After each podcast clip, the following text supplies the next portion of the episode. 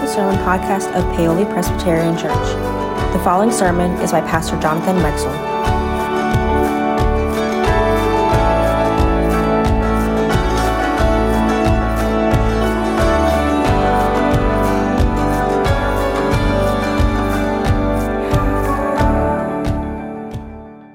It is good to be together this morning. It is good to worship the Lord together today.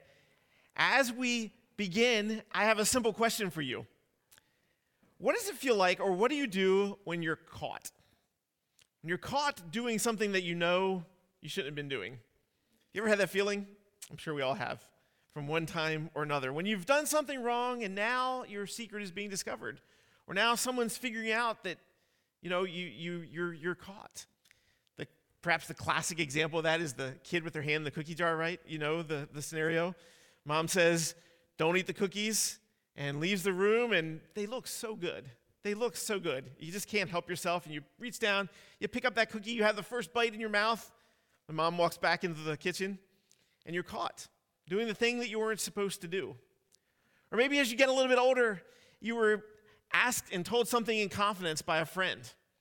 And you know you shouldn't have shared it with anyone, but it was just, it was so tough when you, you're having another conversation and it just sort of came out. And now that friend is standing in front of you and tears are running down her face and she's discovered that you've betrayed her, that you've given up this word that you, that you were supposed to keep to yourself.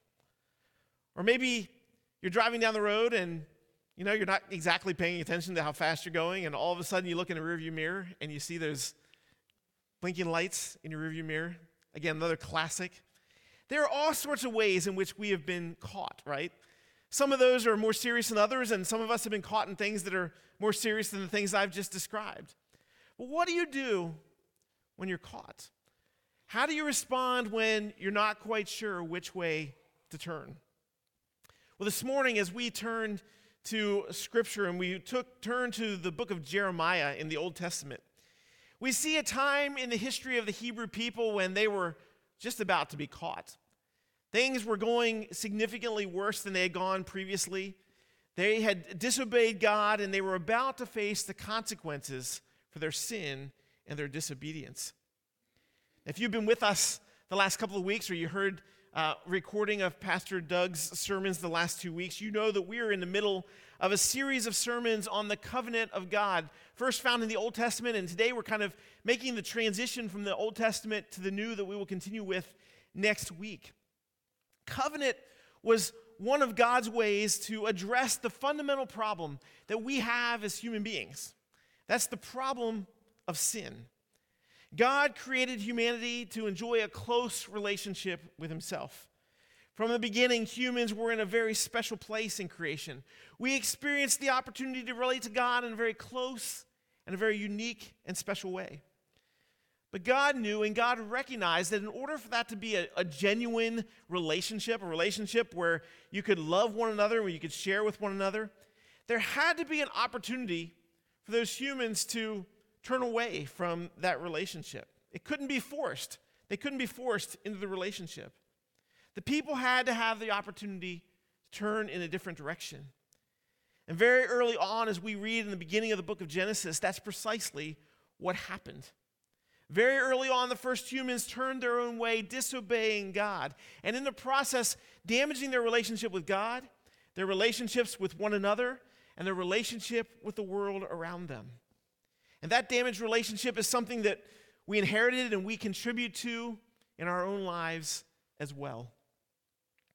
But God wasn't satisfied to leave us in that broken state. So he began to unveil a plan of restoration that started, as we talked two weeks ago, with one man, Abraham, and God's covenant that he had with Abraham, that then grew into the nation that came out of Abraham's uh, lineage, the nation of Israel, and God's covenant with the nation of Israel. And that brings us today to a, time where that is further down the road. And we remember and recognize in those initial steps the initiative that God took in the relationship with Abraham and the faithfulness of God in spite of the, the failings and the sin of the people of Israel. God took the initiative and God continued to be faithful. This morning, we come to a, a, time in the history of the people of Israel that's several hundred years after the time of, of Exodus, after the time of Moses, after the time of the establishment of the covenant with the people of Israel. And a lot has happened in the succeeding centuries uh, between Moses and the time of Jeremiah. The people had gone into the promised land and had conquered the land with the leadership of Joshua. They had established uh, a, a, tribal identity in which the, the various tribes of Israel lived and related to one another under the leadership of judges who were raised up from time to time. They had formed a monarchy and had kings like the famous kings of the Old Testament King Saul and David and Solomon. And then they allowed disharmony and discord to split them into two. And the 10 northern tribes became the nation of Israel, and the two southern tribes became the nation of Judah. And about 100 years before this time of Jeremiah, the northern nation of Israel had engaged in so much sin that God handed them over to the world superpower of their day, the, the, Assyrians, who came in and defeated and destroyed the northern kingdom of Israel and scattered its inhabitants. And now, as we get to this time of Jeremiah, all that remains is the southern kingdom of Judah. But things are beginning to look pretty precarious for the southern nation at this point as well. Because while the Assyrians have now been replaced by the Babylonians as the great power of the world, they, the Babylonians were beginning to rumble against Judah and were beginning to, to make things look like the nation of Judah was going to be in a world of hurt. And into that situation, the prophet Jeremiah began to speak and began to remind the people of how they had gotten to this place in their history. How God had been faithful, how God had directed them, but how they had disobeyed God and gone their own way. And they were now facing face, coming face to face with the discipline and the response that was going to be God's way of trying to get their attention. Jeremiah spoke to them and told them that there was coming a time of exile, a time when the Babylonians would come in and take the people to, to back to Babylon, that the city of Jerusalem would be sacked, the temple would be destroyed, and all the world as they knew it would be turned on its head. But in the midst of that kind of despair, in the midst of that kind of trouble, Jeremiah also reminded the people that God, who had taken initiative, that God, who had been faithful in the past, would continue to be faithful. And that in spite of how things looked, there was hope in the midst. And it's to that that we turn this morning in the book of Jeremiah, beginning in chapter 31 with verse 31. These words of hope that Jeremiah spoke to the people who were facing a time of exile. Let's read this. Verse 31 says, The days are surely coming, says the Lord, when I will make a new covenant with the house of Israel and the house of Judah. It will not be like the covenant that I made with their ancestors when I took them by the hand to bring them out of the land of Egypt, a covenant that they broke, though I was their husband, says the Lord. But this is the covenant that I will make with the house of Israel after those days, says the Lord. I will put my law within them, and I will write it on their hearts, and I will be their God, and they will be my people. No longer shall they teach one another or say to each other, Know the Lord, for they shall all know me, from the least of them to the greatest, says the Lord. For I will forgive them their iniquity and remember their sin no more. The days are surely coming, says the Lord, when I will make a new covenant with the house of Israel and the house of Judah. Those were words of hope that Jeremiah was speaking to the people of Judah. But things definitely didn't look that hopeful at the time. In fact, they looked pretty bleak. The enemy was at their doorstep, and they could only blame themselves for their disobedience of God in leading to their situation. God would use the Babylonians as a means of discipline for the people, encouraging them to give up their self reliance and to instead trust in the leadership and the guidance of God. But God also recognized that a new approach was needed. God brought the people out of the land of Egypt and established relationship with them. But the people turned away in disobedience. And now, in his faithfulness, God was going to unveil for them a new plan, a plan that would help them to respond to the sin of humanity, but it would point them to a way that ultimately led them to hope. Now, God's first covenant, the covenant of law, the covenant that we saw the last couple of weeks, was pointed out the sin of humanity and particularly pointed out the sin of the people of Israel. But while the sacrifices that were there were um, pointed out the significance of their sin, it ultimately fell short of providing the kind of real satisfactory to solution to their sin. The law and the sacrificial system highlighted for Israel and highlights for us the fact that we are inherently sinners and no amount of activity on our part can fix that problem. No amount of sacrifices can fix the ultimate problem for the Israelites, and no amount of good deeds or good works on our part can fix the problem that we have. There was a new way, though, that God was going to begin to unveil here in Jeremiah. I will put my law within them, God says, and I will write it on their hearts. I will be their God, and they will be my people. And in the process, God will forgive their iniquity and remember their sin no more. We're going to, in the next few minutes, kind of unpack the, the significance of those words that God was speaking to the people of Israel, but that ultimately were words to you and to me this morning. And the first part of that covenant that God talks about here, it actually is the, the last piece as we read it, but it's a significant piece. It says that God will forgive their iniquity and remember their sin no more. In the law, the, in the law covenant, the, the definition of right and wrong was very clear. Certain activities were acceptable and other activities were not. And the consequences of those sins were also clearly defined. Sacrifices were needed, restitution and retribution were abundant. A lot of work was required to try to overcome every person's sin and the life it was in their lives. And for all of their sacrifices, thing that happened to them was there was more sin around the corner, more that needed forgiveness. It seemed like a, a legalistic quagmire in a lot of respects. The old covenant, particularly the law and the sacrificial system, only pointed out how far short the people of Israel were in their ability to live up to God's desire and God's will. They couldn't get themselves to God, and the law underscored that. But God's new plan involved something different. It involved coming to us in human form, Jesus Christ. And unlike the earthly sacrifices, which even at their best were flawed, Jesus was by nature perfect. He lived out that perfection throughout his time on planet Earth. And as such, he could be the perfect sacrifice that all of the numerous sacrifices earlier could not be. And as that sacrifice, Jesus would go to a Roman cross, dying pay, to pay the penalty for the sins of humanity. And being that perfect sacrifice, he could do what we couldn't do for ourselves. And then on that first Easter Sunday, rise again, validating his life's work and giving us the hope of forgiveness. Jesus made this link to the old covenant in Luke 22 when he said, This cup that is poured out for you is the new covenant in my blood. He's living out, he was living out what Jeremiah was pointing to here in chapter 31 that Jesus would be the ultimate sacrifice. This perfect sacrifice wouldn't need to be done again and again. Instead, it would be possible for ultimate forgiveness by God so that sins could be remembered no more because they're ultimately forgiven.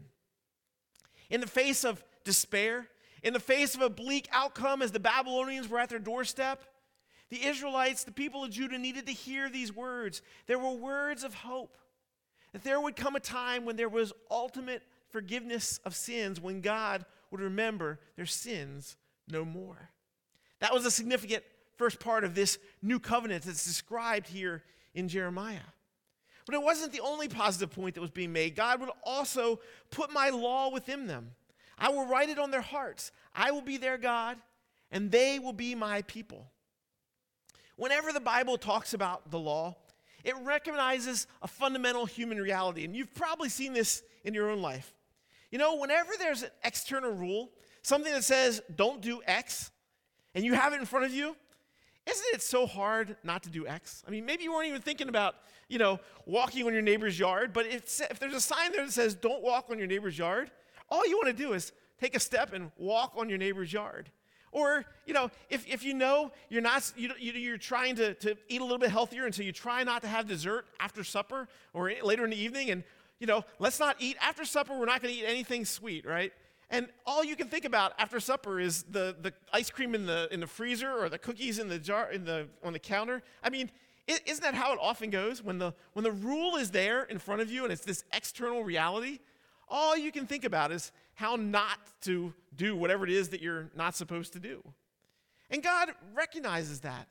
And God knows that at the fundamental level, the law is this external reality that, that only makes us want to do it more. But God had a better solution. God says that He will write it on our hearts. And a big part of what that means is that God will, instead of having this external law, that God will be, begin to work on the inside of our hearts, changing us at a motivational level, changing our want to. Instead of a have to, it's a want to, it's a, it's a get to. It's the difference between being forced to do something and wanting to do something. And we see later in the New Testament how the Holy Spirit is God's means and God's vehicle of helping us to have this kind of change in our heart, change it at a, a fundamental root level of wanting to do the right things instead of having to do the right things. Now, it's important to note in all of this that it's God who's doing the writing of that truth in our hearts. And so it isn't simply a matter of doing whatever we want to do. It's allowing God to give us those proper motivations and allowing that to be informed by the truth of Scripture and the ways that God works in our hearts and our lives. But Jeremiah says there is coming a new day, a day where there will be forgiveness of sins because an ultimate sacrifice will come in Jesus Christ. And there is coming a day when God will change us from the inside out beginning to change the motivations of our hearts, writing it on our hearts, the desires of God's will and God's plan, so that we can begin, with the help of the Holy Spirit, to begin to live that out in our lives and in our world. There's a third point that's not exactly explicit in this passage, but is really important for most of us sitting here today. And that is, these original words that were written by the prophet Jeremiah were written to a specific set of people, weren't they?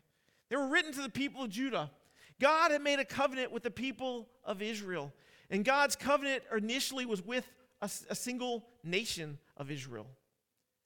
But in the new covenant, and we see this first in Abraham, when, when God was speaking to Abraham, he said, I will bless those who bless you, and the one who curses you, I will curse. And in you, all the families of the earth shall be blessed. It wasn't just limited to the nation of Israel. God's promises would be extended through the nation of Israel to the world in which we live. And a significant part of this new covenant, this new plan that God was beginning to unveil here with Jeremiah and that would continue to happen throughout the New Testament, is that through the, through the people of Israel there would come a Savior, Jesus Christ, who was a Jew, but whose ministry and message was not just to the Jews, but was to all of us as well to those of us who were not born as Jews but who were Gentiles. But that gift of forgiveness, that gift of a new life in Christ, that gift of a changed heart is extended not just to the people of Israel, but it's extended to each one of us as well. Jeremiah recognized the people of Israel, the people of Judah were facing a, a difficult task in front of them. There was a lot of despair that could have overwhelmed them. There was a lot that could have felt like it was coming in around them that gave them little hope. But in the midst of those words, Jeremiah spoke words of hope.